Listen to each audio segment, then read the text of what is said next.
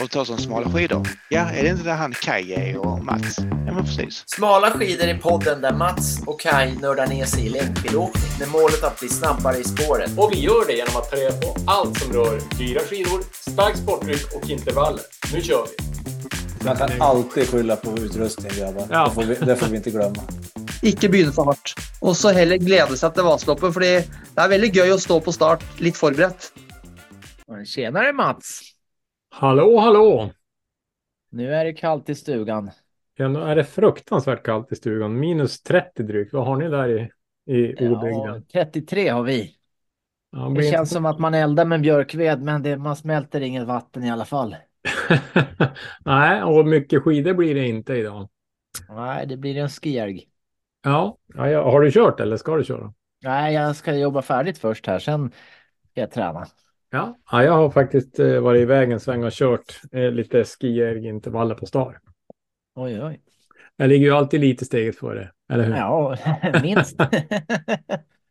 Ja, nej, det var tufft. Jag har lite ont i halsen, så jag, jag, eh, men jag tänkte jag måste ändå försöka köra någonting så man inte totalt stannar av. Ja, Det Eh, låter ju lite deprimerande. Har du inte tränat något eller vad är grejen? Vad har du Jo för då. träning sista veckan? Här? Ja, nej, men nog, nog håller jag igång. Sista veckan var en bra vecka, eh, får jag säga. Men, eh, ja, men vi, vi, eh, vi går väl in och snackar träningsreflektion, tänker jag. Eh, julveckan börjar vi med. Det var väl eh, senast då vi släppte eh, förra avsnittet. Hur, hur, hur såg det ut för dig då? Ja, alltså den veckan där julen var, då var det ju tre och en halv timme. Mm. Det var de här covid-efterdyningarna. Ja, just Jag det. vågade det ju- liksom inte börja träna. Men sen då, förra veckan, från eh, 25 och framåt så har jag varit på överbelastar konstant. Jag tränade drygt nio timmar. Det är bra. Och det är ju faktiskt riktig träning, alla förutom en timme styrketräning då. Styrketräning är ju det viktigaste nästan, men, men jag Jo, förstår. men Ja. jag menar sådär för hjärtat. Mm. Eh, Mm. Ja, nej, men så att jag kom igång med skidåkningen. Det känns kul. Ja, ja men eh, vi får ju... Eh, vi körde ju årets sista träning gemensamt i nyårsracet här. Och då tyckte jag ändå det kändes som att du hade eh, lite fart i kroppen, eller? Ja, lätt för dig att säga som vann våra dueller. Ödmjukt, ja men du var ju bra. Men du var inte så bra så du slog mig, men... eh, Nej, men, jag, nej, men jag, så, jag tyckte jag såg lite så här tendenser när du åkte omkring. Då kunde du rycka här och där och du var lite så här lekfull som du brukar vara när du, när du liksom är pigg. Ja, men det här med skidåkning, det är ju liksom leklådan. Det är då det är vuxendagis och Ja, alla, a, a, alla andra bekymmer som man kan ha med att man ska lösa problem eller hitta grejer eller eh, på jobbet eller hemma. Så, så eh, de försvinner när man får på sig skidor tycker jag. Så att då är det skutt, lille skutt som gäller. Så att eh, du har helt rätt. Glädjen är på plats så att säga. Ja, ja men det, det, det är ju toppen. Nej, men vi ska ju säga det, vårt nyårsrace, vi la ju ut en fråga till Karl om vem ni trodde vann och det var ju oerhört spännande för det gick lite fram och tillbaka, men det slutade i alla fall med 50-50 eh, på de som var inne och röstade. Eh, fast det var lite svårt för er, eh, er som såg den där att veta vart målet var. Så att jag förstår att eh, det blev som Vi, det blev. vi åkte ju in i 2024 så det var ju en lång, eh, Ja. lång liksom spurt det där. Ja, ja, verkligen. Men det var, jag, jag tänkte på det, eh, jag, eh, ja men vi ska väl säga att jag ändå vann den där lilla tävlingen. Den var ju alldeles för kort. Hade du fått hålla på fem meter till så hade du ju vunnit bägge två tror jag. För du tog in, när, när väl jag tappade farten i min kutning. Eh, hade det däremot varit brantare tror jag också hade haft en fördel. Men, men Ja. eh, det var, eh, Men det var ju som det var. Du vann var ju det som det var. 2-0. ja, Så ja. att, eh, Ja, nej, men det är kul att, kul att få, få eh, sätta dit sin poddkollega på plats. Ja. Ja, nej, men Eh. jag ligger ju sömnlös och bara väntar på revanschen. Så nästa gång vi åker samtidigt så kommer jag bara spurta i uppförsbackarna bara för, bara för att liksom. Ja, ja, ja, nej. håller i hatten sen. ja nej, och då har jag inte, antagligen inte fördel av fäste heller, för det var ju... Jag hade ju åkt eh, tävling dagen innan, så jag var lite släten av den, så att jag, jag, jag tyckte att det var säkrast att gå på. Då fick ju jag besa ner mig själv lite grann att jag hade åkt tävling dessutom. Ja. Det är inte en ödmjuk kille som du poddar med, men- kan man tänka sig. Nej, det är något du får öva på Mats. Men eh, Ja. kan du inte dra en ödmjuk eh, race-rapport då? För berätta, vad har du åkt för lopp nu då? Ja, precis. Ja, men eh, jag kan göra det. Jag kan ju bara kort säga Du något kan ju skryta upp hur många timmar du har tränat kanske först då, så att vi vet. Ja, ja, men, ja, men precis. Men, men man kan väl säga julveckan, precis som för dig, även om jag inte hade någon covid så var det mycket choklad och, och eh, julskinka. Så den veckan, blev det, Chokladintervaller. den veckan blev det sex timmar, eh, vilket är ändå okej. Mellandagsveckan då, eller vad vi ska kalla den, blev ju tio och en halv. Eh, tack Du ska vare- alltid vara värst. Ja, men det är mitt mål. Eh, Men tack vare det, denna eh, tävling och det var alltså. Jag, jag antar att några kan känna igen sig i alla fall, men alltså tävling när jag när jag får Magdalena skriver så här. Åh, vad kul, nu får ni börja tävla och Anton Jernberg i träning så här. Äntligen är det tävling. Men jag, när jag liksom går in i tävling, det, det är mycket ändå ångest och liksom eh, jag eh, och det var som att kroppen inte riktigt var så här på G. Så att eh, det var lite ångest. Och, men det, det som var fint, som, som, som jag tänkte på förhand var fint, det var att tävlingen började 13 och jag är ju inte en morgonmänniska. Så det var ju nice. Den praktiska nackdelen blev ju att då steg jag upp och åt frukost och så gick som förmiddag när jag åkte till Boden. Så blev det ju som ingen lunch. Så egentligen så hade man kanske mindre matenergi. Alltså man hade hunnit förbruka lite grann där på förmiddagen och inte fick i sig kanske tillräckligt. För, för eh, som ni redan kanske hör så försöker jag hitta förklaringar till att jag inte... Bortförklaringarna Ja, ja, jag kommer tätt här nu. Ja, jag har ganska många bortförklaringar, men... Men, eh, Men eh, jag, jag Ja. har ett frågasättande här nu då. För Ja. vi, vi fick ju smakprover av Umara, eh, sån här eh, bar. Jag har aldrig Mm. ätit sån här bar förut, men blåbärsbaren, det var ju vansinnigt god. Hade du inte med dig den och så du Ja. inte kunde skylla på det här nu? Absolut, jag, jag, jag tryckte någon bar, men jag var inte särskilt sugen heller. Och den där blåbärsbaren, jag håller med, den är ju deras bästa bar. Den är väldigt god och lättäten också. Den är som ganska, Ja. eh, inte så kompakt. Men, men, eh, nej men, jag, jag försöker ju verkligen göra allt jag kan i förberedelser. Så jag hade ju ätit kolhydratladdad dagen före, jag körde bikarbonat, jag körde, ja, men du vet, allt man kan tänka sig. Fick du diarré då? Nej, det fick jag inte. Men fick du i dig allt, den här 25?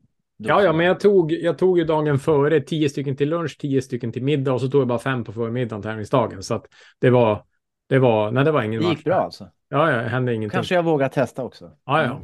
Eh, nej, men så att, eh, och, och dessutom så tänkte jag att, och då hade jag vallat upp mina skidor enligt konstens alla regler med, med frårfritt såklart, men med pulver och alltihopa. Och så tänkte jag att jag drar rillen eh, när jag ser vad det blir för före, när, när jag kommer Ja. upp. Så jag tog med mig stället och borrmaskinen med, med borste. Men jag glömde rillarna hemma. Okej, Eh. Men det fanns väl andra som hade rillar? Ja, men det var som, jag hittade som ingen jag riktigt kände och det var som mitt läge. Så jag, och jag tänkte att det kanske går ändå, men det var ju nysnö och 14 grader kallt. Så att det var väldigt trögt. Det var Eh. anledningen varför det gick dåligt alltså? Du hade glömt Ja. rillen? Det, det är ju, egentligen är anledningen att man är för dålig. Eh, Vänta, jag hörde dåligt. Säg det där igen. man inser det så tydligt när Claes Nilsson och Viktor Mernberg ryker förbi när man har åkt två varv och de är på sitt sista varv. Och, och liksom, ja, de åker ju så fruktansvärt fort de här herrarna som åker Ski Classics. Det vet ju du. Och men du har ju åkt lika fort som dem. Men Ja, eh, i, i en annan... I en annan För er som är ny, nya och aldrig har lyssnat på podden förr så finns det ett avsnitt, jag kommer inte ihåg numret just nu, men där vi eh, lär oss hur man gör beställningar till hjärtat, där jag faktiskt eh, kom före Claes Nilsson, men på dopade rullskidor, men det behöver Ja. man inte nämna. Nej, exakt. Nej, men det är ju grymt. Nej, men det blev... Eh, och sen, jag vet inte, jag, jag, ibland är man som mitt... Jag, jag värmde inte upp något bra heller, för att jag... Ja, jag, jag, jag hade som mitt... Eh, jag var inte sugen på att värma. Jag åkte omkring där, men du vet, man ska ju helst värma upp 20 minuter och komma upp i puls ordentligt. Så att när starten går så är det som en chock för kroppen. Alltså pulsen bara sticker stenhårt och alla bara du vet, drar iväg. Och jag tar mig knappt upp för första backen där i Boden. Så det var, det var liksom... Det var en, en riktig så här... Eh, ja, det kändes verkligen inte bra. Eh, jag kände lite samma på skierg idag, så jag vet inte om det är något, något liksom, alltså första två intervallerna var riktigt hemska. Men så småningom så kommer jag i alla fall igång och börjar åka eh, någorlunda sådär. Men det är trögt, så det blir väldigt muskulärt. Alltså jag hade du vet, normalt sett, jag tittar ju mycket på data eh, och eh, alla sidningslopp är det nästan 70 procent på rött. Idag var det typ sju minuter av nästan ja, 2,50 då i åktid. Så väldigt lite på rött. Eh, och det är ju ett tecken på att pulsen går inte upp, utan, men musklerna var ju supertrötta. Just.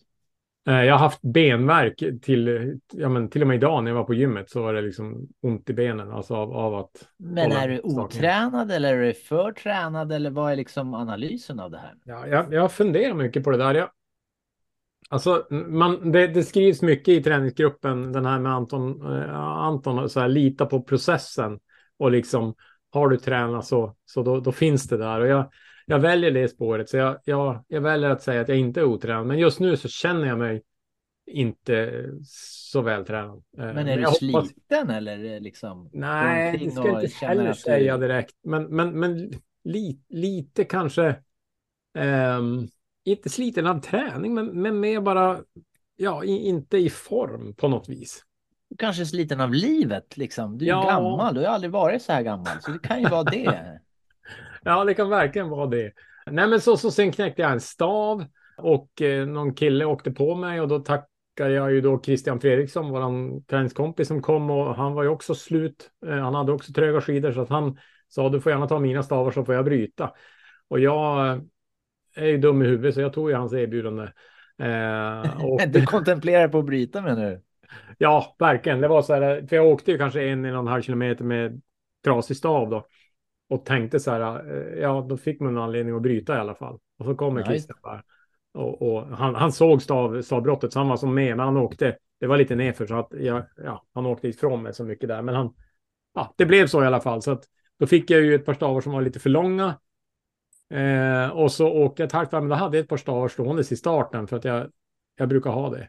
Eh, så då eh, och gick jag då. Det var ju ändå eh, liksom eh, lite pro att ha extra stavar redo. Ja, ja, ja. Men jag är ju pro i allt utom hur jag åker. Ja, nej, så jag bytte stavar och strulade på där en gång till och så åk ut och så kämpa på så där.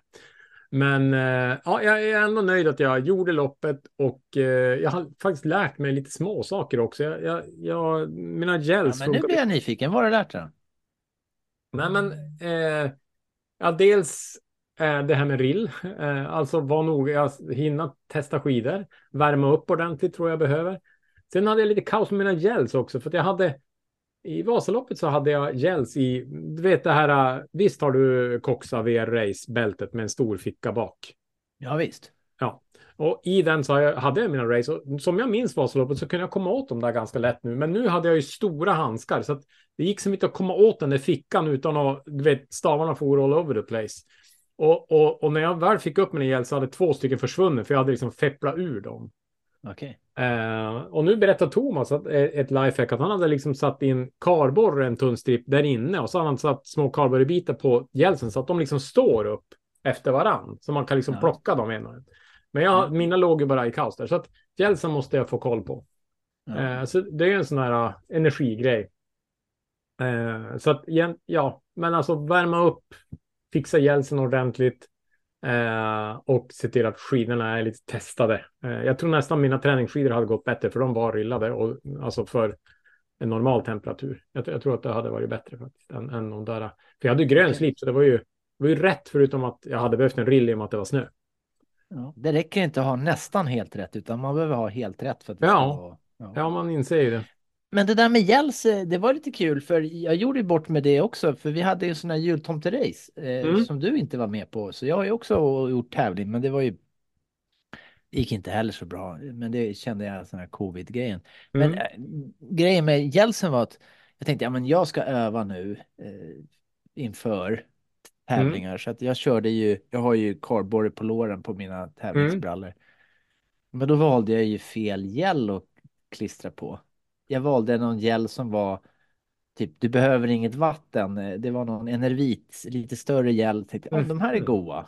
Eh, Men de innehöll ju mer vatten, vilket gjorde att det var ju kallt Mm. ute. Så det var ju, jag hade ju isbitar på låren. Och sen när jag skulle dricka dem så var de ju stenhårda liksom.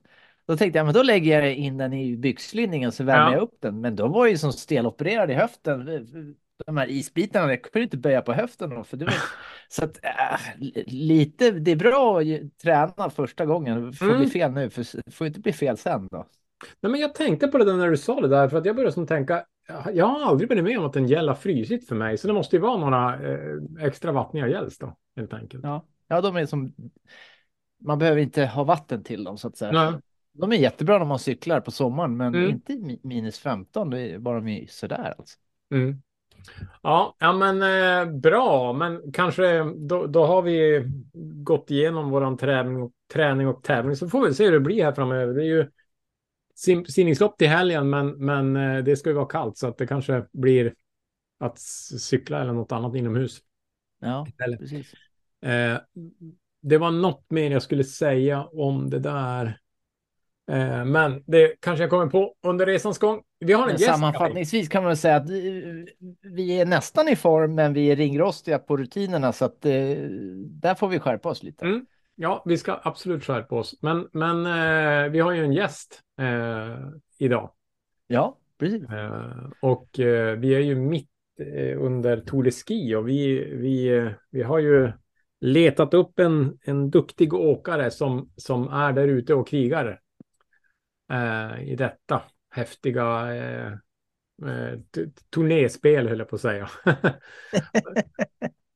Eh, Ja. Men eh, vi ska se nu här, podden kommer ju ut imorgon. Vi spelar in det här tisdag och då är det ju sprint igen. Så då får vi se om hur det går. Eh, våran gäst är ju Emma Ribom.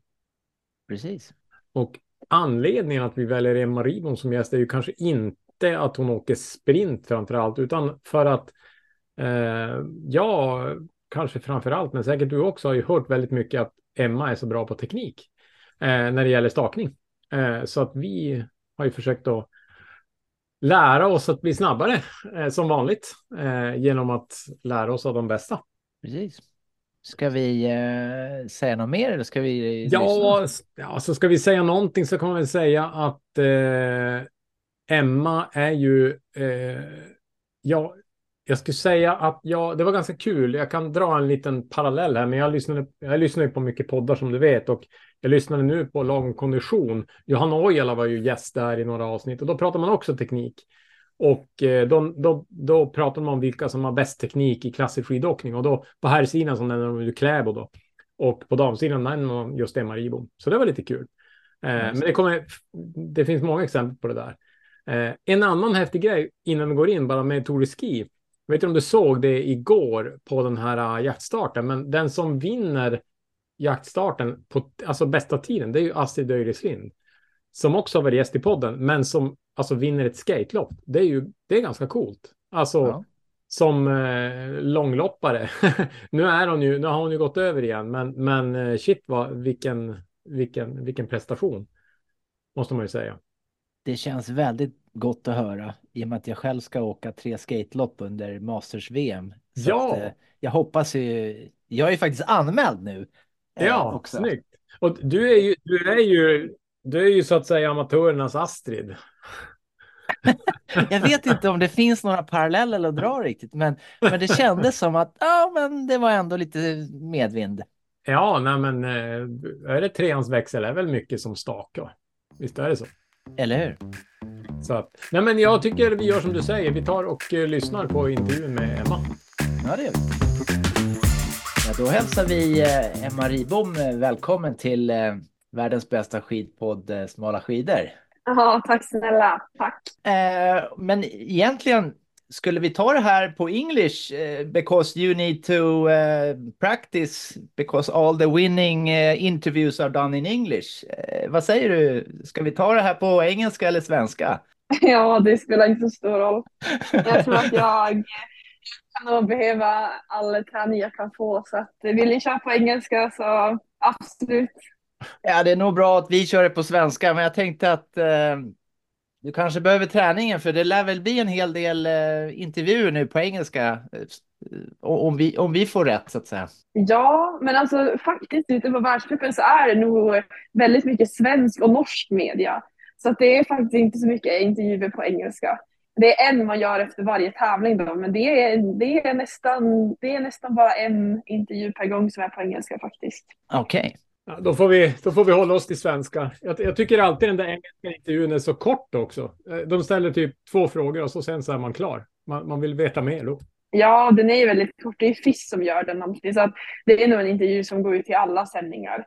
Eh, Mm. så. Eh, och sen blir det ju längre intervjuer då med Viaplay och Expressen och Aftonbladet och så. Du, inför, eh, du, du är ju nu på, eh, vad sa du, Italien inför Tour de Ski, va? Ja, precis. Vi är i Lavassé i Italien på hög höjd. 1800 meter har vi här. Eh, så vi har varit här sedan, vi åkte dit direkt efter Trondheim egentligen. Eh, så vi har haft här en tio dagar här snart. Eh, laddar upp inför Tour de Ski som drar igång till helgen. Ja, det kommer vi inte att missa. Men däremot så har vi sett i media rätt så mycket snack om att det är många som är sjuka, har fått covid eh, och sådär. Och, och jag hade covid här, så då blir man ju lite så nyfiken. Hur, eh, hur ser det ut eh, med formen och framförallt hur tar man sig tillbaks liksom efter en sån där covid? Ja, vi har ju haft mycket covid på vårt lag hittills den här säsongen. Så att det har verkligen varit ja, men lite så här stressfullt med andan i halsen om man ska klara sig och att man ska liksom försöka göra allt man kan för att vara ja, frisk. Men också hur man tar sig tillbaka, det beror ju väldigt mycket på hur sjuk man har varit och hur länge man har varit sjuk och så. Tur, som tur nog har många som fått covid nu inte varit sjuk så länge, så då har ju vägen tillbaka också varit kortare. Eh, så det ser positivt ut för, för, för många just nu i alla fall som har varit sjuk, så det är bra. Men du har inte haft covid nu eller? Eh, nej, eh, ta trä. Jag har inte haft det än så länge, men det går ju runt här på hotellet så vi får vara nog, så noga vi bara kan för att hålla, hålla oss friska. Ja, just det. Och heter det, vi hade från en sak till en annan nu. Vi hade klubbmästerskap här och, och, och jag, eh, det gick inget bra för mig just för att jag har varit borta eh, tre veckor i covid. Så då tänkte jag att du kanske har några bra tips på hur, hur tar jag mig tillbaks liksom eh, så jag har en chans inför årets Vasalopp. Hur, hur gör du Ja. eller hur gör ni? Där? Mm, då ska jag nog säga att tålamod är nog din nyckel till framgång där. Att det går nog inte att stressa tillbaka till formen. Det kan låta tråkigt, men vi brukar säga att tålamod är ju längdskidåkarens bästa vän. Eh, så jag skulle säga att skynda långsamt eh, och eh, men våga lita till att du kommer hit tillbaka. Eh, och liksom hellre ta det lite för lugnt i början, eh, för det kommer du ha nytta av sen. Mm. Så det är Ja. mina bästa tips. Ja, men det där är ett svårt tips. Det är lätt att säga, men det är svårt att göra. Det här med tålamod, det är inte så lätt inte. Nej, det är inte det. Men de gånger man lyckas så kommer man, då, tacka, då tackar man ofta sig själv. Ja. Eh, Så ja, det är inte lätt, men det är viktigt. Ja, schysst. Vad är det vi vill mer, Matt? Nej, men vi kan väl säga så här att våran podd bygger på egentligen tre pelare och vi kommer väl att beröra alla dem lite grann. Men de, det är egentligen Björn Sandström som har tipsat oss om de här. Vi, Kai frågade honom på en, eh, någon sån här skidträff vad, vad krävs för att åka snabbt? Och då sa han starkt sporttryck, dyra skidor och intervaller. Och eh, det, det har vi liksom kört på som vårt mantra så att vi kommer väl att ställa lite frågor kring, kring de pelarna egentligen. Kanske inte så mycket dyra skidor i och för sig. Vi vet ju att du åker på bra grejer. Eh, så vi går väl in i lite frågor kring det. Jag, jag, jag, eh, jag tänkte börja med en fråga. Jag, jag har faktiskt haft lite hjälp av Stefan Thomsson. Jag bor i Bergsviken vid Star här. Så att, och då gjorde jag, tog jag en lektion på rullbandet och då visade han lite filmer från olika åkare och så, jag tycker det var så roligt för då, då ja, fick jag se bra åkare och så säger han så här, och det här är Rolls Roycen, säger han. Och då, och då visar han en film på dig, Emma. Så det, det tyckte jag Mhm. kändes som en, en, en bra, bra gäst för oss att ta inspiration av. Eh, och jag är lite nyfiken har du alltid varit bra på teknik eller har du liksom fått jobba hårt? Eller, eller hur, hur liksom har vägen, din relation till teknik varit? Mm, oj, det var en bra fråga. Eh, jag har alltid varit väldigt eh, nyfiken kring teknik så. Men ja, alltså jag har ju alltid åkt mycket skidor och ändå tror jag ändå haft ganska eh, lätt eh, för skidåkning från start. Så. Eh, och idrottade med väldigt mycket olika idrotter när jag var ung. Och det tror jag också är en fördel, liksom just att få göra mycket när man är ung och få liksom använda kroppen på mycket olika sätt och träna koordination. Och, eh, jag tror det handlar om att liksom bygga en bra bas och bra grund när man är ung. Då tror jag att det blir lättare sen när man liksom ska träna mer specifik teknikträning och också förstå och liksom känna skillnaden när man försöker ändra på grejer. Eh, det har varit viktigt för mig att liksom använda lätta nycklar som jag lätt kan liksom tänka på och lätt känna om det blir någon skillnad eller inte. Mm. Eh, så ja men lite så, jag har alltid varit nyfiken och tyckt det varit roligt med teknik och just det här att liksom känna skillnad. Är kan, du, kan du, när du sa nycklar, lätta nycklar, kan du ge några exempel på vad, vad menar du liksom rent konkret? Vad är det för nycklar du, du menar? Oj, det är ju svårt. Det är väldigt personligt med teknik. Eh, men till exempel en nyckel som kan vara bra liksom, stakåkningen, att liksom just tajma eh, armar och överkropp. Det tror jag är ganska viktigt när man stakar och just tänka då att man ska göra eh, som ett jämfothopp fram. För när man gör ett jämfothopp fram då är det också väldigt viktigt att tajma med liksom benen, överkroppen och armarna för att liksom kunna hoppa så långt som möjligt. Eh, och lite lika i stakningen. Att liksom just tajmingen mellan armarna och överkropp och att man då tänker lite grann som ett jämfothopp. Ja, men det är ju bara en sån grej som liksom var ganska lätt för mig att liksom överföra till skidåkning. Eh, så lite sådana grejer som liksom inte blir så komplicerade. Så på ett, upp, så på ett upplopp när du, när du liksom eh, krossar motståndet med din dubbelstakning, är, är det liksom jämfota hopp, det lille skutt du tänker på då för att få till det eller? Mm.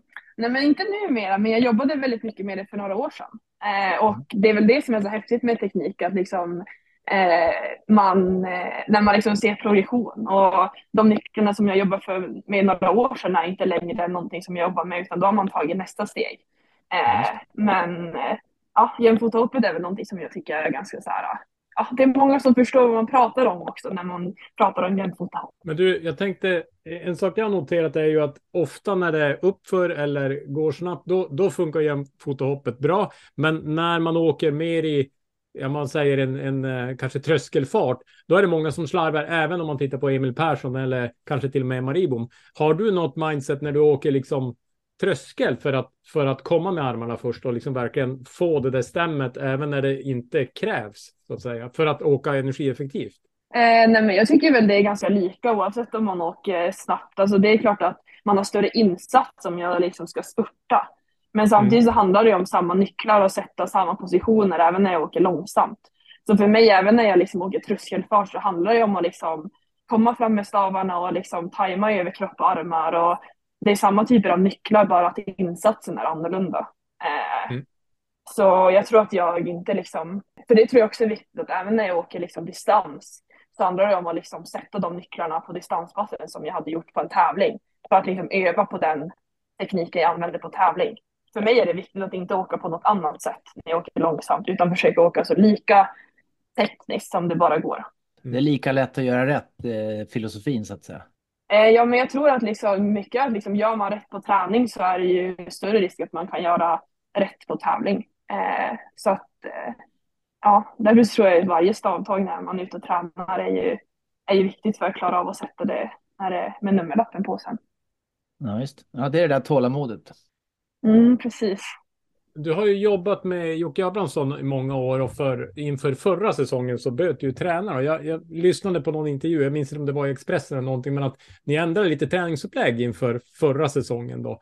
Eh, kan du ge något exempel på någon förändring ni gjorde? Som, eh, för det kändes som att du fick en bra utveckling och oftast kan det ju vara bara att byta kan ju vara, även om det, vem som är bättre och sämre behöver vi inte diskutera här, men jag tänker så här, är det något speciellt så där som du känner att det här var, det gav mig utveckling när, när ni liksom förändrade lite i träningsupplägget? Eh, ja, det är jättesvårt att säga, men eh, jag tycker ju att eh, eh, kanske framför ja, men vi ändrade lite typer av intervaller. Alltså kanske eh, körde mindre intervallpass, men eh, kanske tuffare när vi väl körde. Eh, och eh, eh ja, men, jag vet inte, det blir, som, det blir ju mycket en helhet liksom.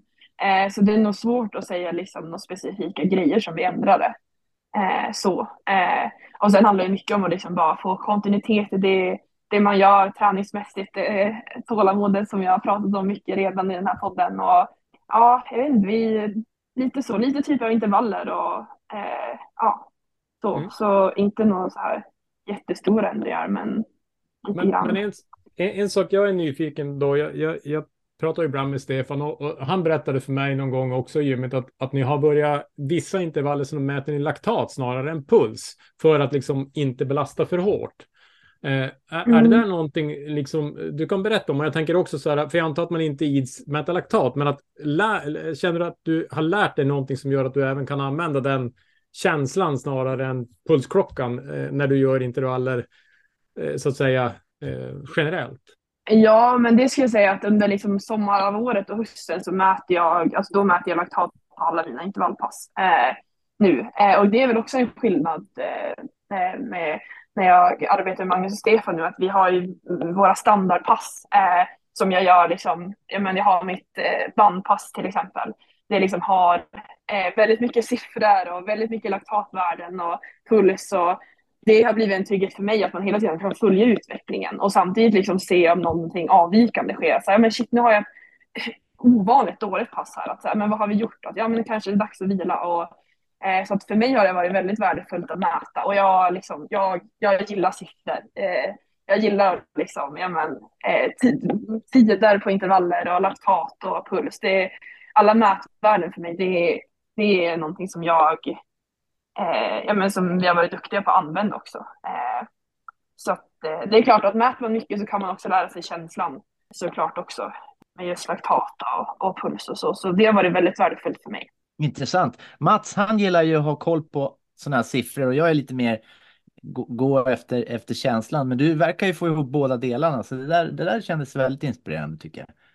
Jo, jo men det, jag tycker också att det är det funkar bra för mig och det blir liksom som en trygghet också att använda sig av de mätvärdena man kan och ja, men hela tiden eh, följa vart man är på väg. Eh, så ja, det har varit, varit värdefullt för mig. Intressant. En, en annan grej som Stefan berättade också, han, han, eh, när, när han var ung så var han ju löpare och skidåkare, men han berättade att han hade liksom under många år haft någon tränare som hade varit på mycket om teknik och han hade bestämt sig då att när han skulle bli, eller om han liksom skulle bli tränare så där, så skulle han inte prata så mycket teknik. Och då, då berättar han just det här att han, han försöker lösa mycket av teknikutmaningarna i gymmet. Att man liksom, om man mm. har ett problem på skidor så löser man det i gymmet. Har, har du eh, jobbat med någon sån typ av teknikutveckling? Alltså att du har försökt lösa en svaghet i gymmet. Kan du berätta om, om, om du har någon sån erfarenhet? Ja, men absolut. Och där är ju Stefan eh, grym just på att liksom Eh, med hans kompetens när det kommer till styrka och just liksom hitta övningar som är överförbara till, till skidåkningen. Där, där är han ju verkligen eh, ja, men, eh, riktigt eh, bra och jag är verkligen glad att jag fått möjlighet att jobba med honom där. Och jag tycker ju att liksom den styrkan vi har gjort, nu har jag jobbat med Stefan i något år och den styrkan vi har gjort har ju liksom gjort att jag på skidor kan liksom, ja men jag är stabilare, jag eh, löser liksom tekniska utmaningar eh, bättre. Eh, så att jag tror absolut att, liksom, att just använda styrketräningen till att liksom, eh, hitta teknikutveckling ute på skidor, det är ju, ja, jag tycker det är grymt och det har också funkat, funkat bra för mig. Och, eh, då blir det också liksom extra kul att gå in i gymmet när man känner att det är ett mervärde, när det liksom inte bara är något jag gör i gymmet utan det kommer ge resultat när jag är ute i skidspåret. Eh, och det är verkligen någonting som, som, som vi har sett eh, funkat bra för mig. Så det tycker jag är kul. Det är inspirerande att köra styrka då. Så, så, har du några favoritövningar som sen, det här är något som du aldrig vill missa när du går in i gymmet för att, för att åka riktigt fort? Eh, för vi, vi kan ha lite svårt att ta oss till gymmet så vi behöver få all, alla, godis, alla godis som lockar oss in oss i gymmet så att säga. Ja, men alltså det är ju en kombo. Liksom. Stefan har ju utmanat mig med, mig med mycket liksom, komplexa övningar när det handlar om liksom, hitta balans och stabilitet. Men sen gillar ju jag, alltså det jag tycker är roligast att göra i gymmet, det är ju de här ja, men, tunga frivändningarna eller eh, kinsen eller liksom sådana grejer. Det tycker jag ju också är kul när man liksom får eh, lyfta tungt i gymmet. Ja men det tycker jag är kul. Eller inte slita men när man liksom får känna sig lite explosiv och snabb i gymmet. Det gillar jag. Mm. Eh, men eh, ja, det handlar väl om att liksom bygga en grund först och sen kan man börja börja mixa med handcleans och chins och grejer. Så att eh, man får ju eh, ha tålamod även i gymmet. Då. Ja, det där var tålamodet igen. Mm. men, men du, de här komplexa övningarna, jag, jag, det blir svårt i poddformat att prata om dem, men är det mycket enbensövningar? För jag får känslan att Stefan, även med hockeyn, har jobbat mycket med att, att utveckla balans och liksom att jobba med en sida. Är, är det den typen av övningar som, som det handlar om, de övningarna? Eller? Ja, jo men det är väl ändå en hel del liksom hitta stabilitet på ett ben. Skidåkning handlar ju om att liksom stå mycket på ett ben och kunna jobba med tyngdöverföring och jobba från sida till sida. Så att det har vi väl helt klart jobba, eh, jobbat en del med. Och sen handlar det om att hitta liksom sina svagheter, att liksom jobba med stabilitet där man liksom personligen kanske saknar stabilitet också. Så, men jag har väl jobbat mycket senaste tiden med mina men skulder och axlar och få till det. Det har väl varit liksom en svaghet som vi har sett. Eh, och det är väl också någonting som har liksom gett resultat mm, ute liksom tekniskt sen. Så att det är väl liksom handlar om små grejer, liksom pinpointa det, det man behöver liksom personligen. Och där gör ju, tycker jag, Stefan ett liksom grymt jobb att identifiera sådana eh, liksom svagheter också. Så ja, all Mm. cred till, till Stefan helt enkelt. Ja, men jag, jag, en grej jag uppmärksammade, jag, jag var och fotade en gång när ni var med Piteå Elite på rullskidbanan och jag tror det, det här var ju kanske tre, fyra år sedan. Charlotte Kalla var med Mm. och eh, Jenny Larsson var med. Och det jag noterade då var att redan då var du ganska eh, brett mellan, mellan eh, armbågarna, ganska högt med armarna. Det känns som att du har haft den typen av teknik som ändå känns modern idag ganska länge. Eh, är, är det något liksom som bara har kommit eller är det något du har jobbat med? För det krävs ju mer styrka för att kunna ha den typen av teknik. Eh, jag tror att jag alltid har åkt skidor om jag ska vara ärlig. Alltså Mm. det tror jag liksom, det är inte någonting som jag har strävat efter utan det är snarare så att tränare försökt få mig att eh, inte ha armbågarna så som Northug åkte.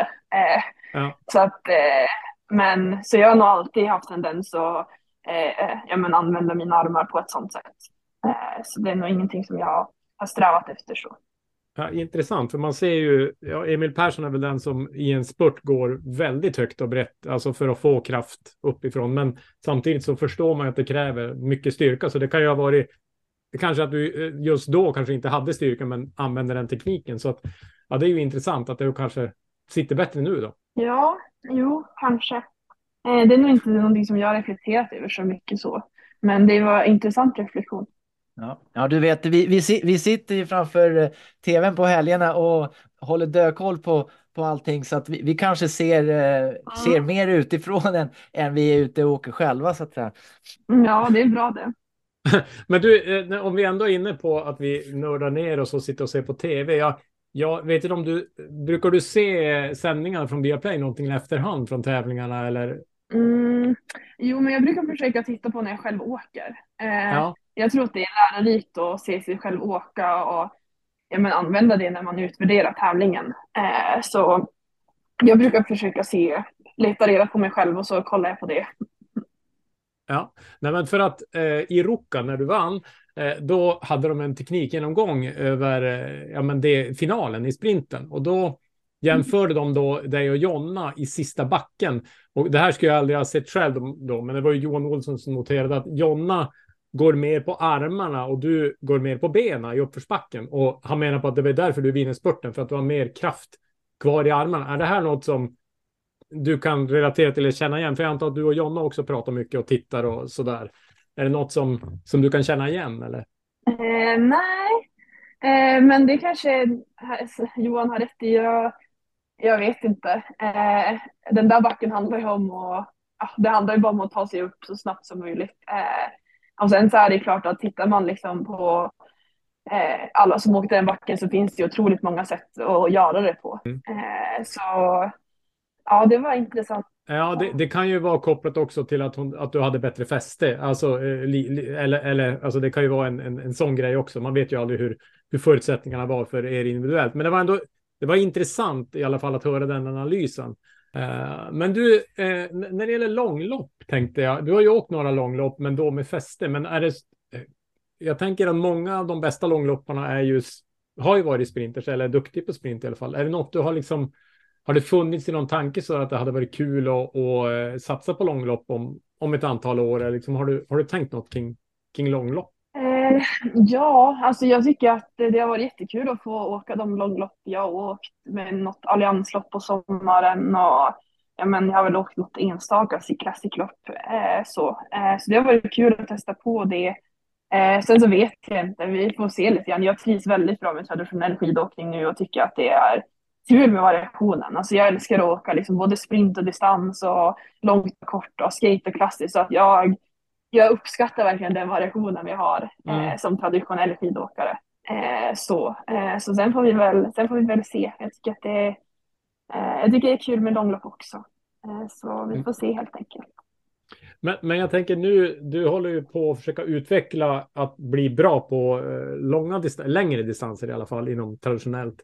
Eh, är det något liksom speciellt du har förändrat? För jag tänker att det finns ju alltid en risk att man då inte är nog snabb. Hur, hur, hur tänker man kring det där? För jag tänker både du och Jonna är ju den fasen att ni vill bli mer allround. Ja, fast eh, vi har faktiskt eh, haft eh, eh, vi hade den diskussionen i somras och eh, inför förra säsongen då så valde vi att liksom gå mer mot sprint och våga lägga fler kort i en hög och försöka utveckla sprintfärdigheterna. Och det är faktiskt någonting som vi har fortsatt med i sommar. Eh, och hade det som mål att liksom försöka utveckla sprinten ännu mer och inte lägga så stort fokus på distansåkningen eh, om jag ska vara ärlig. Eh, Mm. så, eh, men sen så tror jag också att liksom, utvecklar man sprintfärdigheterna med den moderna skidåkningen som är idag så går det ändå ganska mycket hand i hand med de distansfärdigheter som krävs för att åka fort på distans. Och, eh, så det är jättekul att distansloppen har gått bra. Och, eh, men det är inte någonting som vi har jobbat specifikt mot att utveckla. Eh, så, eh, så ja, men du, du en, en, en annan grej. Vi, jag, jag skickade till, eh, till Kaj en länk igår. Vi, ni spelade in en film med Peter Elite, eh, en intervjufilm på tio minuter. Jag, du antar, jag antar att du kommer ihåg den här. Och då, då inleder du den filmen. eh, Du säger så här. Jag, jag heter Emma Ribom. Jag ska bli bäst i världen. Och varje gång jag ser det så ryser jag. Jag tycker det är så häftigt med den ambitionen. Mm. Eh, hur, hur liksom, hur, hur, hur tänker man liksom när, när man, jag tänker ändå att du har det mindsetet. Kan du, kan du berätta liksom om din satsning? Och om det är ett ärligt mål så tänker jag att du har en långsiktig satsning kring, kring att bli bäst. Hur, hur, hur ter det sig i din träning och din vardag? Eh, ja, men jag har nog alltid, alltså ända sedan jag var liten varit liksom, ja, men väldigt eh, driven oavsett vad jag har tagit mig för. Om det har varit skola eller om det hade varit om det var fotboll eller om det var skidor så har jag liksom alltid ja, men drivits liksom av att utvecklas och liksom hitta vägar fram till att eh, göra saker bättre. Och det är väl det som jag tycker, ja men som mycket driver mig nu också, att liksom hitta hitta hur jag ska bli så bra som möjligt och hitta liksom min väg framåt. Och jag tycker det är liksom så häftigt att se utveckling, att liksom, ja, men, jobba med saker och att det liksom blir skillnad och att jag liksom känner att jag eh, blir bättre. Det tycker jag är coolt. Och, eh, ja, så att jag vet inte, jag är verkligen, jag är driven som person och ja, men, tycker att det är coolt att se utveckling. Så, eh, så det är nog mycket det som har tagit mig framåt. Om, om man leker med siffror, om, om 100% är så bra som man kan bli, hur många liksom, var är du på skalan? eh, Känner du att, hur mycket får du ut av allt som du, går det att sätta någon eh, killgissnings, ja, tjejgissningssiffra på eh, hur är, hur är liksom ambitionen kontra vad du känner att du får ut och vad som finns, vad som är möjligt liksom?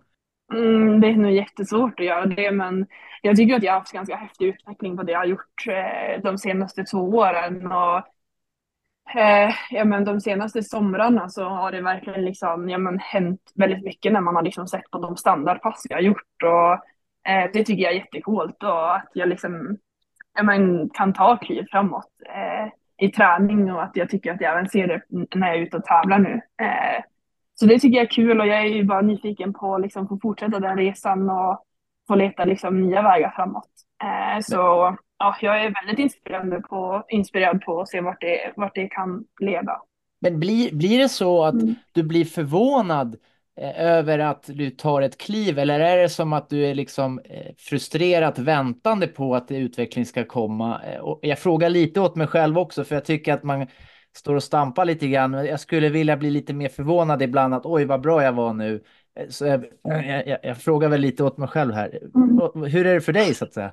Eh, nej men eh, jag ska inte säga, alltså grejen är att eh, eftersom jag gör de här standardpasserna och mäter så mycket så, eh, så ser man ju hela tiden liksom vart man är på väg och att eh, ja, men man tar klivet framåt. Så, eh, på det sättet så har man ju väldigt bra koll. Eh, vilket gör att man liksom sällan blir förvånad för att man har ofta ja, men jag börjar liksom ha så mycket siffror och ha så mycket liksom erfarenhet på hur det ska kännas och vart jag tror att jag står. Så att, eh, ofta så har jag liksom ganska bra koll på vad jag liksom har att köra med på tävling om jag säger. Men sen är det klart att man kan överraska sig själv och liksom få ett bättre resultat än vad man kanske har väntat sig. Eh, och det är, ja, det är jättehäftigt. Men ofta så har vi ganska bra koll på vart jag står formmässigt och blir en väldigt trygghet också. Coolt. Ja, då, då, är man ju lite nyfiken på, på hur formen är just nu då inför Toge Ski. Mm, jo, men jag skulle säga att den eh, är liksom stabil så. Eh, nu har jag inte liksom fått köra mina standardpass på rullbandet eh, på ett tag och eh, har väl liksom inte fått någon avstämning så, men då får jag istället känna trygghet i att jag liksom haft en fin första period på världscupen och verkligen fått göra det jag vill här över jul eh, träningsmässigt. Och något mer än så kan jag liksom inte göra. Eh, så då är det liksom bara lita till det jag har gjort och eh, känna trygghet i det och eh, bara försöka ladda energin nu för, för, att göra en bra tour. Och så får vi se vad det, vad det håller till. Mm. Men, men, du, jag tänkte på det här med vinnarmentalitet. Du är tillsammans med en amerikansk kille och jag tycker amerikanerna i alla sporter är ju sjukt bra på att vinna även om de inte alltid på pappret verkar bra, så de ska ju dit. Är, är det något så att du fångar i den? Man känner ju ändå att de har en härlig liksom, känsla. Är det något du kan ta med dig därifrån till ditt skidåkarliv? Ja, jo, men jag tycker att de har ett otroligt häftigt lag eh, och liksom den lagkänslan de har. Jag fick vara med på ett träningsläger de hade i Torsberg i somras och jag tycker att den lagkänslan de har och på det sättet de hjälper varandra, det tror jag är någonting som vi kan ta med oss och bli ännu bättre på. Eh, och jag tycker det är så häftigt att se hur liksom glada de kan vara för varandra och verkligen den känslan av att de gör det tillsammans. Det tycker jag är, det tycker jag är coolt att, att få ta del av och, och uppleva eh, när man hänger med det gänget. Så ja, det, det tycker jag är någonting att ta med sig. Mm. Ja, det är häftigt att se och man tänker också att de är ju lite underdogs med kanske lite sämre resurser och liksom eh, så. Så jag tänker att det också skapar en, en miljö där man vill ja, men hjälpa varandra. Så det är ju ja, det är riktigt coolt. Ja, jo, precis.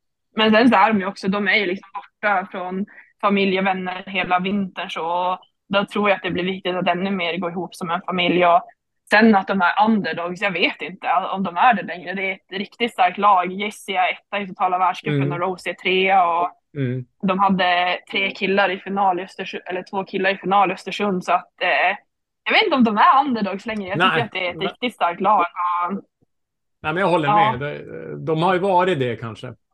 Mm. Och eh, det är ju häftigt att, att de är där uppe. Men du, jag tänkte på eh, Pite Elite, eh, som ju, du har ju varit i ditt vuxna liv i alla fall, din hemmaklubb och sådär. Hur, hur har Pite Elite liksom format din karriär och, och din satsning? Eh, kan du säga något om det? Eh, jo, men mycket ändå. Alltså, när jag var ungdom och junior så var ju verkligen Piteå det var ju ja, men, på många sätt ett, eh, ett mål och en dröm att få representera klubben. Och, eh, ja, men många stora idoler som tävlat för klubben och kom in där och Charlotte var med och liksom var ju mycket för mig att liksom se och lära första åren och eh, ja, men bara samla på mycket erfarenheter. Och sen är ju vi ett otroligt häftigt gäng och men, jag tycker liksom attityden och gemenskapen som finns i, i det gänget är verkligen något som har ja, men som hjälpt mig framåt och jag är väldigt stolt att vara en del av det. Eh, mm. Så jag har bara positivt att säga och jag tycker det är coolt att vara en del av det gänget. Mm. En cool grej är ju att om nu Ebba kommer till start här så är ni fem tjejer från, från laget som är med på touren. Det är ju det är ganska coolt. Jo, men Ja, men vi är ett starkt gäng och det har vi varit i många år också. det är kul att ha sina klubbisar med sig när man är ute och reser. Här känner man sig lite mer som hemma. Ja, det är häftigt. Ja, men en annan sak också. Jag tänkte på, du har ju Umara som eh, partner. Visst, visst är det så? Mm. Eh, och jag ja, tänkte bara, eh, vi har, jag och Kaj intervjuade Tommy och Simon här för något ja. avsnitt kring, kring ja, men tillskott och sådär. Och, och vi, vi har ju lärt oss mycket och, och jag, jag tänkte så här, hur, hur jobbar du? Och då, då, tänker jag på inte sportdryck kanske, utan mera nitrat och kreatin och bikarbonat. Alltså vad, vad, vad använder du och hur värderar du det? Kan du berätta lite grann om hur du jobbar kring, kring ett lopp eller liksom under en säsong? Ja, jo, eh, men eh, betalanin är väl någonting som jag ja, men, tar egentligen från augusti, september och genom hela säsongen då. Eh, bikarbonat tar jag eh, eh, på, ja, inte alla tävlingar, men sprintdagar eh, och något eh, distanslopp så. Jag känner inte att det är någonting som jag behöver ta varje tävling, men jag tror att jag pinpointar lite när jag vill eh, ta bikarbonat. Eh, nitrat, det har jag väl gjort lite till och från. Eh, och då har jag väl kört de här nitratshotsen från Umara. Eh, Eh, men det har jag mer också bara pinpointat under vissa perioder eller vissa tävlingar. Så. Eh, vad mer? Eh, kreatin ja, då? Koffein kan inte vara... Nej, kreatin har jag aldrig, det har jag aldrig tagit faktiskt. Det har jag liksom inte känt. Det har jag inte känt något, något behov av så. Eh, koffein tar jag, det kan jag inte vara utan. Eh, så det ska jag nästan säga att jag är ja, är beroende av nästan. Eh, så det, det gott. Jag tar mycket koffein på en sprintdag, det är som är säkert. Och då är de här uh, intent shotsen från Nemara, de, ja, de gillar jag. Mm. De, de kittlar ju lite skönt eh, också. Det kan ju vara en pepp på något vis. ja, men grejen är att har man betalanin i vanliga fall så kittlar det ju inte längre då. Så att eh, det saknar man ju nästan när man har så mycket betalanin. För det är väl det som betalaninet ofta som gör att det kan kittla lite under huden då. Ja, nej men det, det kan nog stämma. Jag, jag, jag är precis uppe i uppladdningen av betalanin själv nu, så jag, jag har Eh, den här frustrerande kittlingen eh, lite då och då. Och jag tror Kaj, du har börjat också nu va? Jag har inte vågat, jag har inte vågat än, men, men, men burken står redo i köket. Ja. Ja, där ja. drar jag igång det. Så att jag lagom med att ni har på boosten lagom till Vasaloppet. Då. Mm. Precis. Men eh, under, en, eh, under en sprintdag eh, så där är, är det bara att fylla på med kolhydrater egentligen som gäller där då? Eh, ja, under en sprint så försöker jag bara trycka så mycket kolhydrater jag kan. Så då blir det eh, stark sportdryck och carboloader, efterdryck eh, och gels. Eh, mm. Massvis med gels. Eh, så att eh, en sprintdag är ju lång. Alltså, I Ruka tror jag att jag räknade med att jag gick till stadion klockan åtta på morgonen och jag var hemma klockan 18 på kvällen. Så att, och däremellan så äter man inte något annat än gels och sportdryck. Så att det gäller att verkligen jobba för att fylla på där. Man ska gilla socker med andra ord. det, är, det är längre än ett Vasalopp i tid också så att eh, det, man fattar ju att det behöver, eh, man behöver peta i sig en hel del energi. Ja, exakt. Man får göra allt man kan. Ja, häftigt. Men du, om vi ska prata lite Tour de Ski då. Eh, jag tänker, du har ju åkt någon gång tidigare och så där, men nu är du ju i alla fall enligt mig och Kaj tror jag bättre än någonsin. Så där. Vad ser du för utmaningar och liksom hur, hur tänker du inför där?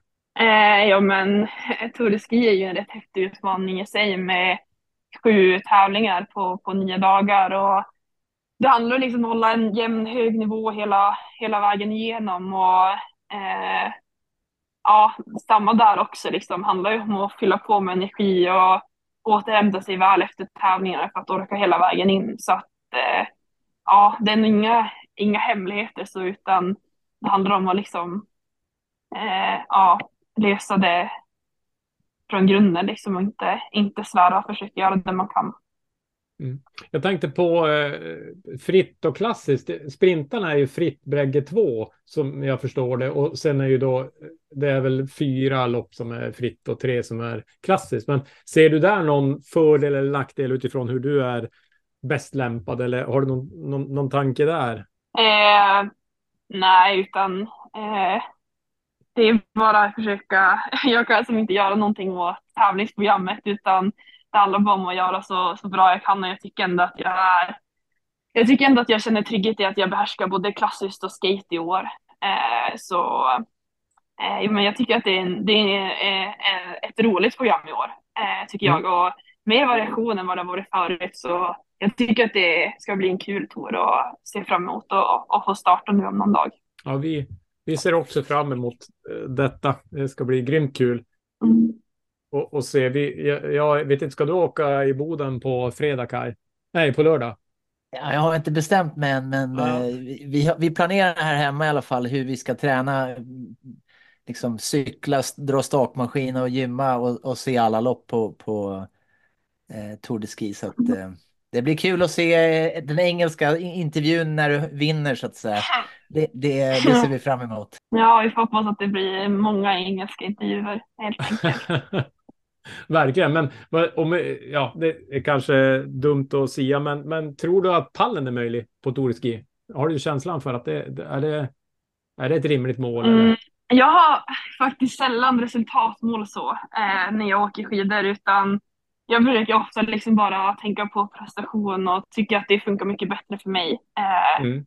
Så att jag faktiskt inte alls funderat på vad som är möjligt och inte utan ah, jag tror att det handlar om liksom en tour att ta liksom dag för dag och race för race och bara försöka liksom genomföra det eh, från start till mål så, så bra jag bara kan och så får vi se när vi summerar sen efter Final Climb vad det, vad det höll till. Då, då är det vi som får gissa så får du hålla dig till din plan för att åka så bra som Ja. möjligt. Det tycker jag låter som en bra, en bra mix. Mm. Ja, men gry, grymt bra. Eh, jag börjar ha slut på frågor. Har du, har du något mer, Kai? Nej, in, in, inte mer än om du har någonting som du tänker så här. Det, det är två tunnhåriga 50 plus eh, gubbar som vill bli bättre på att åka skidor. Om du skulle ta dig friheten och ge några coachande råd. eh, De är man ju alltid sugen på. Så att säga. Oj, ja, den, hade, den frågan hade jag nästan velat förbereda mig på. Så att det blir riktigt bra råd. Eh, men eh, jag vet inte, alltså, jag tycker Björn hade tre ganska bra råd där. Med sporttryck, hårda intervaller och dyra skidor. Så Ja. Ja, det är de vi jagar, Björn. både i podden och, och, och i verkligheten. ja, exakt. Det låter bra tycker jag. Ja, men då, då, får, vi, då får vi gå på, på Björns tips. Det, det är ju, de, de har hållit oss i utveckling under de här två åren vi har haft podden i alla fall. Så att det, det är ju det är grymt. Ja, Men du, bra, då får vi önska dig lycka till i, i eh, Tour de Ski och hela resten av säsongen också. Och hoppas verkligen att du får vara frisk och hela laget får vara friskt. ja, tack snälla. Tack så mycket. Kul att jag fick hänga med här i podden. Ja, Ja, det var ett stort nöje för oss. ja, verkligen. Tack så mycket och eh, lycka till. Mm, tack snälla, ha det gott. Hej! Hej, hej. Hej, hej. Sådär, det var Emma. Det är lite knackigt ljud var det, men, men eh, trevlig, eh, bra intervju tycker jag. Vad, vad, vad känner du? Ja, och framförallt väldigt generöst att ställa upp eh, när hon är där hon var och eh, inför Tour de Ski. Så att, eh, Ja, det, det var kul. Jag lyssnade på nu på gymmet på en eh, podd och då sa de just det att, att för då hade hon eh, som är på Viaplay, Anna-Karin, åkt med Anger runt banan och han hade liksom berättat vad han såg och så där. Och de sa det är ju inte så att liksom Zlatan skulle ta ut någon reporter på banan och berätta om hans plan i fotboll. Alltså, då, skidåkarna är ganska generösa och schyssta, upplever man i alla fall ja, men det tror jag vi har kommit fram till även tidigare att eh, skidåkare, det är bra människor. Ja. Vi, vi fastställer det helt enkelt. Ja, det är ett faktum. Ja, men det är ju tur för oss som har en podd, annars skulle det vara jobbigt eh, och liksom, om alla var bara dryga och la på luren så att säga. Ja, verkligen. Men du, eh, vad tar du med dig från eh, intervjun med Emma? Alltså hon har ju så rätt, men det är ju så jobbigt det här med tålamod. Mm. Eh, Men det ekar lite grann i mitt huvud just att jag har inte varit med på det här loppet i Boden och jag försökte tagga ner och lå- låta liksom saker ha sin gång och lita på att vi har ändå tränat våra 400 timmar. eh, Så, Mm. så Men, Ja. men eh, tålamod är lite kul just nu i Tour. Jag tänker på Linsan som åker otroligt. Hon har ju inte tävlat på tusen, eh, ja, nå, någonting vad det var dagar. Alltså, det är ju helt otroligt. Jag menar, vi klagar på två veckor borta från någon stigningslopp i Boden. Alltså, ja, tre om. veckor måste jag dra till med. Men, men det är Ja. ändå inte lika många dagar som tusen i alla fall. Så att, Nej, eh, exakt. Hon, hon har ju då svart bälte i tålamod. Ja, men lite så. Och, och eh, Ja, det, jag tycker det är superhäftigt med Linn Svan, även om jag håller på PT Elitåkarna någonstans. Men, men hon är ju cool alltså, Linn Svan. Det är en riktig... Ja, det är kul att se att hon får sin revansch så att säga. Ja, ja men häftigt. Eh, nej, men jag, jag, eh, jag håller med. Tålamod är... Jag hade ju lite det här med revbenen i sommar det var ju också en utmaning, liksom att inte hoppa ut och staka och förstöra för sig själv. Men det gick ju bra, så att eh, jag, jag lyckades ju. Men det var ju tack vare att jag hade cykelvasan tror jag. Annars hade det nog, alltså, annars hade det nog spruckit. Du behöver en distraktion. Du behöver inte tålamod menar du? Nej, precis. Eller, ja, ja, men jag, jag, jag, är ju, jag är ju strategiskt lagd, så jag ser ju till att få en distraktion helt enkelt. Ja, så menar du. Mm. Eh, så, men, men och sen jag, jag tänkte också på det här med, med gymmet. Alltså vad än vi frågar, hur än vi vrider och vänder på oss så kommer alla tillbaka till att det, det är gymmet man blir bra skidåkare. Det är lite jobbigt att inse för att Alla vägar går genom gymmet. Ja, nej, men alltså det, det är och jag är ju. Jag är ju en klen pojke. Jag ser ju det när, när Claes Nilsson stakar förbi att, att det finns, där finns det mer muskler eh, på de där kropparna. Eh, och det kommer den alltid att göra. Men, men nej, jag, jag, jag, eh, jag vet inte om du kommer ihåg det, men när vi intervjuade Astrid Öjreslind så sa hon ju att i maj då hade hon en period när hon försökte bygga upp muskler och sen underhöll hon dem. Alltså att hon tränade jättemycket styrka då. Jag är lite sugen på att testa det i år faktiskt efter säsongen. Att köra en månad med bara så här få ett träningsprogram och så blåköra styrka i en månad. Bara trycka protein och kre- kreatin och, och Biff-Mats liksom. ja, men verkligen så här försöka bygga någon liten muskel. För jag tror det jag håller på med nu är mer så här för ja, ja, det är för lite och det är för liten insats. Men jag tror också att jag skulle inte kunna belasta kroppen med för mycket styrketräning för då pallar man ju inte skidåkningen. Alltså, jag måste ju som hålla en balans där. Ja. Så Med risk för att eh, det här blir ett eh, stickspår så eh, har jag faktiskt hittat en utmaning när det kommer till styrketräning. Den här när man drar upp sig, pull-ups eller chins. Eh, Jag har sett på den här David Goggins, en amerikansk, ja man kan googla upp honom. Han är ju en riktig hårding så att han gjorde ju eh, 4000 chins eller sånt där på 17 timmar. Oj, Eh, Så jag, jag tänkte göra så här fem chins i minuten i en kvart och se, undrar om man klarar det. Alltså man har en minut på sig och så gör man fem och så får man vila och så på varje minut så börjar man om och så gör man fem. Så fem gånger 15. 15. Det blir Ja. väl ändå 75 chins på en kvart. Ja. Ja, det fixar inte jag. Det vet jag redan nu, för jag fixar knappt fem. Alltså det är en bra dag, då fixar jag fem. Men Ja, men man kan göra gummiband också. Men Ja, eh, ja. man, man kan välja andra minuter. eller ja, man ja. kan göra tre. men, eller... Men just det, här med att lura sig själv Mm. eller distrahera sig så att man faktiskt får till dem där. Vi måste ju ta oss till gymmet på något vis. Det har vi fattat. nej, men det finns ju sådana här äh, utmaningar när man ska klara 100 armhävning och så kör man så här uppbygger och sit-ups. Det finns ju hur många som helst. Man måste, man måste hitta något sånt där äh, som lurar. Ja, och få det gjort ja, för det är det som är. Mm. Efteråt är allting lätt, men det är att faktiskt göra det som är grejen. Ja, nej, men om, och, om vi ska återgå till intervjun med Emma så gillade jag också, även om man har ju hört det förr, men just det här med prestationsmål och inte resultat. Eh, Ja, det blir så tydligt just att, för jag, jag vet inte hur man ska se mitt mål till exempel med medaljtid, det är ju ett sorts resultatmål. Eh, alltså, för jag kan ju ha hur bra prestation som helst, men, men eh, jag, jag missar den på grund av någonting annat. Eh, Men det, ju, det, det måste ju vara, alltså det skapar ju en trygghet för atleterna, för det är ju så många som säger precis samma sak.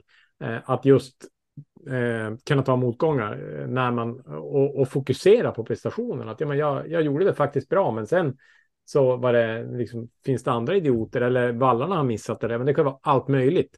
Men jag i alla fall, jag, jag var fokuserad, jag var bra förberedd och så vidare. Det, Vi kan ju göra vårt bästa lopp på Vasan ever i livet. Mm. Men det är vi kanske ändå inte fixar för att eh, vinnarna åker så fort så att medaljtiden är eller det är massa andra ännu Ja, ja. bättre skidåkare.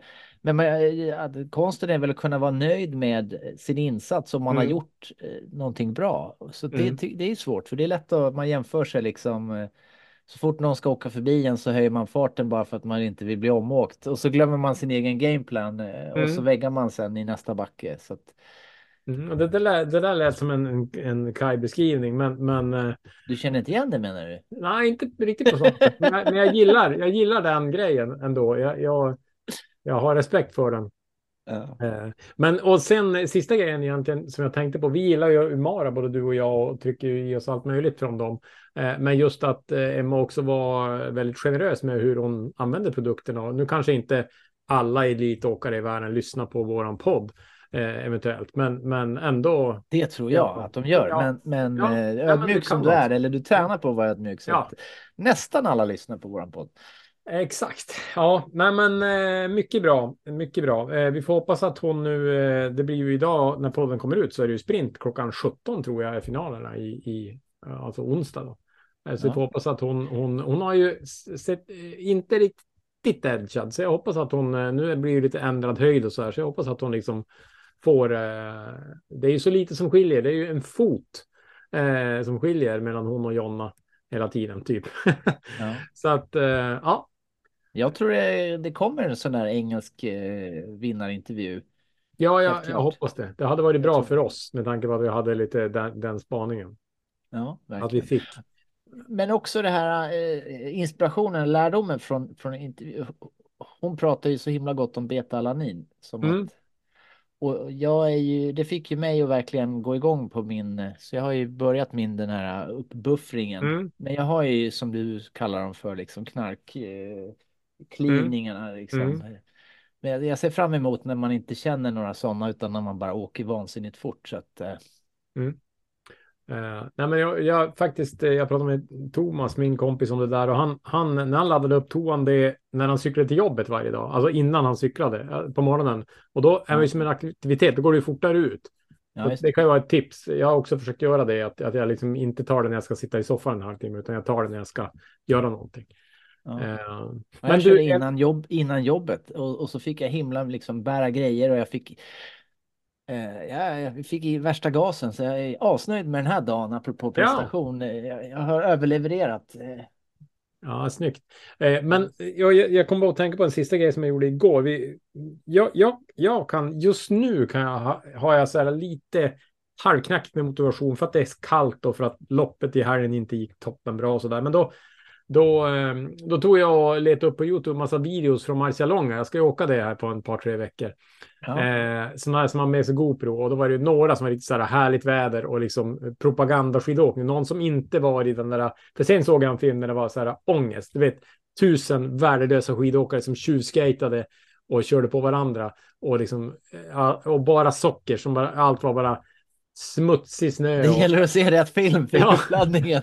ja, ja, verkligen. Alltså, hur har dina två Marcialonga, hur har föret varit på dem? Nej, men det har varit rätt så bra. Ja. Ehm, Jag knäckte stavar på några. eh, Det, var, det blev några bromsvallar där. I någon, det finns någon lång utförslöpa där folk blir lite skraj. Ehm, Och sen jagade jag, skällde jag på någon eh, som tjuvskejtar och då började han jaga mig och sådär.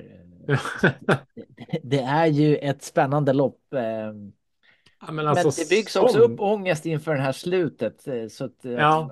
den där sista, även om det är det sista man gör så är det ju ändå en, en jobbig ansträngning. Ja, Men, men det, det, jag kan verkligen rekommendera att promenera den backen eh, liksom dagarna innan så att du får en känsla av, för på tv tycker jag att det kan ju kännas som den är oändligt lång, men det är inte så farligt eh, när man går den. Så då har man lite, ja, sådär. ja. Ja, men det är bra tips. fantastiskt kul. Jag är avundsjuk på dig att du ska få den där upplevelsen. Ja, nej, men det, det ska bli kul och jag ska verkligen försöka göra det bara för kul, liksom låta det. Ja, men är det strul och jag får stå still, då står jag still och liksom då, då får det vara så. Nej, Så still det- kommer du inte stå. Eh, Ja, men det, på filmen jag tittade stod de still i någon by där för att det var för mycket folk. Och, men jag hoppas ju att jag har så pass startat att jag ska slippa sånt. Ja, nej, det tror jag inte. Bara du inte ställer i någon ölkö eller något sånt där. Du ska, du ska åka i mål och sen dricka öl. Okej, ja, ja, vi får se eh, hur det blir med ölen. Eh, ja, nej, men eh, det, det ska bli kul. Det, det kommer att komma race reports från, från detta så småningom. Men eh, bra Kai, jag tänker att vi, vi är ganska nöjda. Ja, det är dags att ge sig nu tror jag. Ja. Ja. Eh, toppen. Vi ses på några veckor igen. Eh, Det eller du och jag, vi ses säkert förr, men, men alla våra lyssnare i alla fall. Ja. Eh, så jag dristar mig till att säga de eh, numera klassiska orden hojres. ja, så säger vi. Vi hörs.